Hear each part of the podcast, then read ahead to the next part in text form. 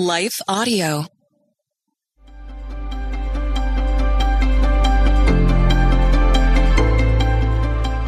Welcome to the Crosswalk Devotional. We're so glad to have you as a listener.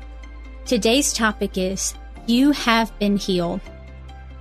We'll return after a brief message from our sponsors.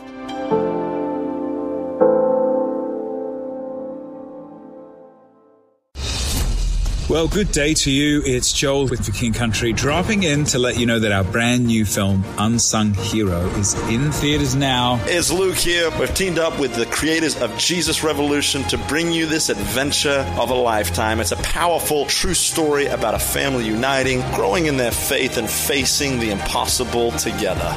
In theaters now, unsung hero dot movie for more information. Rated P G. Parental guidance suggested. What impacts you every day? There is one book that influences almost every aspect of our lives. Museum of the Bible reveals the Bible's impact on your favorite musicians and artists, the way we measure time, social justice, our national monuments, and more. The Bible's impact is all around you. Discover how at museum of the bible dot org slash impact.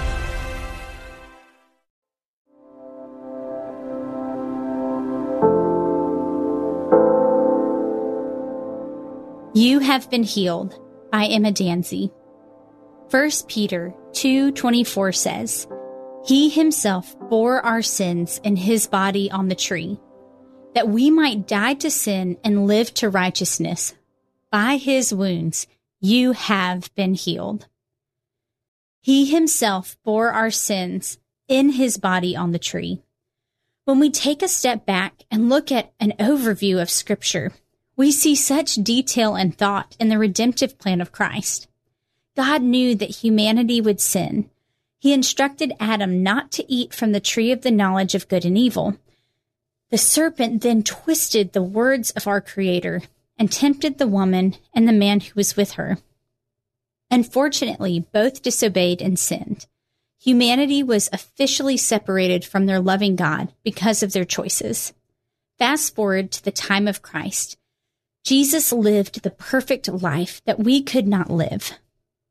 He suffered, died, and rose again on the third day.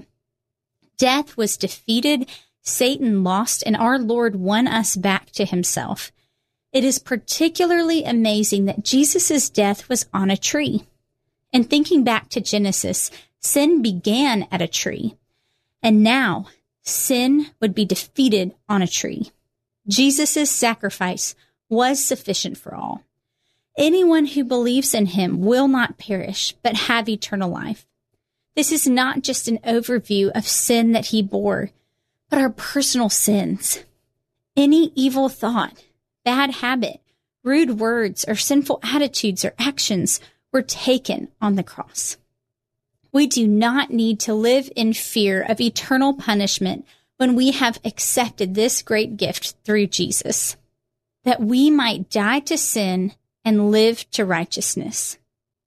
This is not a one and done kind of life. So many people are tempted to make a salvation decision and stop there.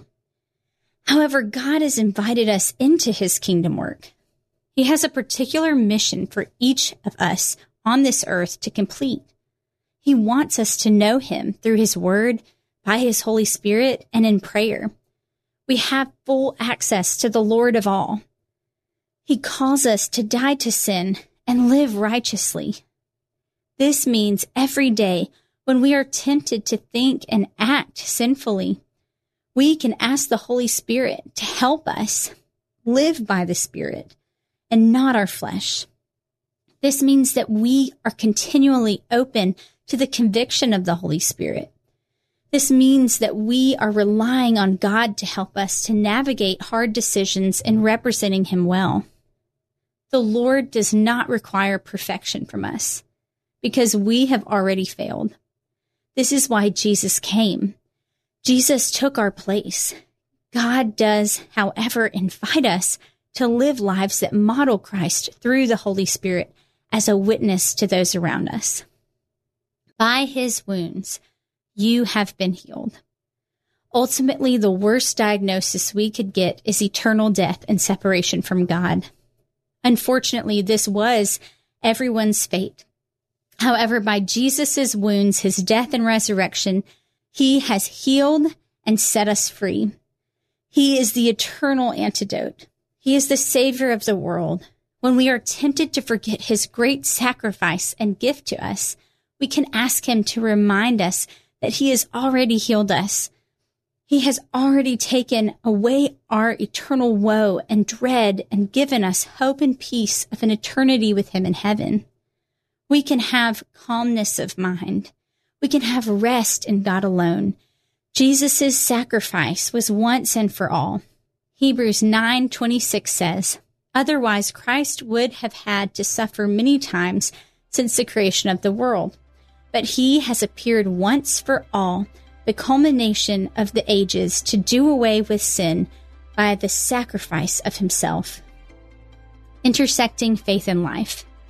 How does thinking about Jesus' sacrifice on a tree put you in awe of God's redemptive plan from the Garden of Eden? In what ways is God calling you to die to your sin and live for him? How can you celebrate the eternal healing that Jesus has given you by his wounds? Further reading, Genesis two, verse seventeen, Isaiah fifty-three, verse five, Luke twenty-four, verses forty-six through forty-seven. The Crosswalk Devotional is a production of Life Audio and Salem Media.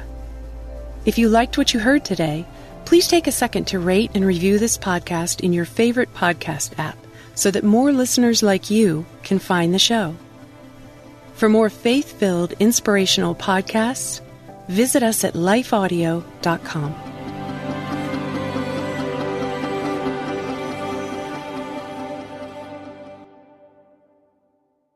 Have you ever considered yourself a messenger?